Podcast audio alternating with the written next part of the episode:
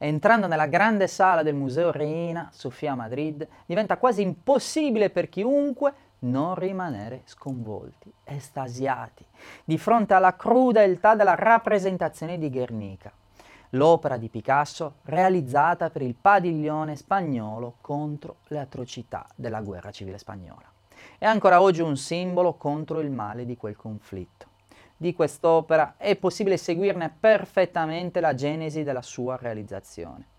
Non solo i racconti e i disegni preparatori realizzati dall'artista ci raccontano, accompagnano nello sviluppo della scena, delle figure e dei simboli presenti ma è anche grazie ad un'osservatrice silenziosa munita di macchina fotografica che possiamo così ammirare ancora oggi Picasso mentre lavora al grande dipinto.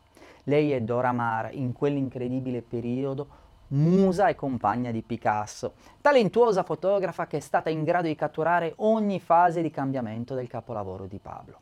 Lui stesso, solo qualche tempo prima, aveva espresso il desiderio di utilizzare una macchina fotografica per fissare non le fasi di un dipinto, ma la sua metamorfosi. Questa metamorfosi è stata registrata dalla macchina fotografica di Dora Maar, ma tuttavia le condizioni non erano ideali per Dora anche a causa delle dimensioni della tela o della scarsa illuminazione dello studio.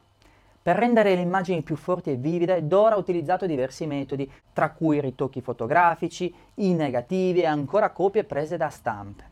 Scorrendo così le immagini si ha la sensazione di osservare lì, in quel momento preciso, la narrazione artistica di Picasso e vedere nascere così Guernica, grazie a Dora Maar, sua musa e fotografa personale.